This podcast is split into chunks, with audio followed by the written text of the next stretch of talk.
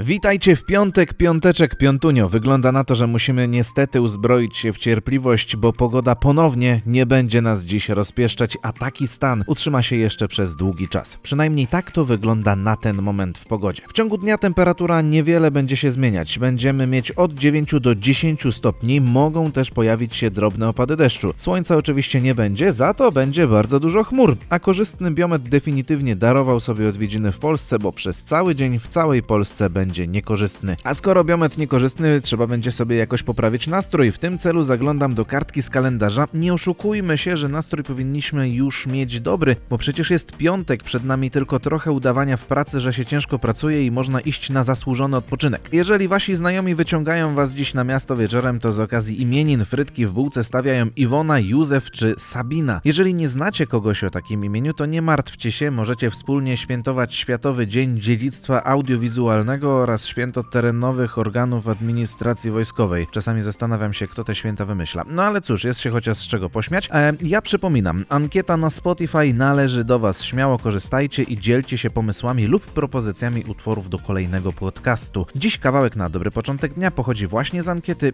i definitywnie pozwoli nam się trochę z rana zrelaksować. Kawałek Freebird już teraz w Parsley FM.